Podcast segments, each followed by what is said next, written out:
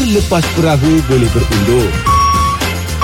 Terlepas pagi di Sina, dengar ni. Sebab time tu Masa Joe Jumpa saya Okey. Kita Saya gunting rambut dia Dekat-dekat de- downtown uh-huh. So dia cakap Eh bro Jom lah kita buka barbershop uh-huh. Dekat Subang Dekat Baik. kosong uh-huh. So dia cakap okay Discuss-discuss Kita buka kat Subang uh-huh. So itu first Joe's barbershop lah uh-huh. Yang dia buka And then benda tu jadi viral Because of Joe lah uh-huh. Dia punya Dia punya uh, followers ramai Impact dia So uh, impact dia tu Orang datang Bila orang datang Macam eh lain macam lah Gunting kat barbershop ni Dia ada that touch Yang membuatkan awak Gunting rambut dekat mamak Ataupun dekat salon Tu beza dengan barbershop Yang kita buat. Because of kita ada shave Kita ada hot towel Everything. So benda tu buatkan macam Kalau perempuan dia akan pergi ke Spa lah, buat massage buat. Ah, Lelaki dia akan pergi ke gunting rambut. Yeah. Bila keluar dari barbershop tu Rasa macam handsome. Saya ada rasa benda tu. Betul, ha. Keluar-keluar je tengok Yang handsome ni aku Betul betul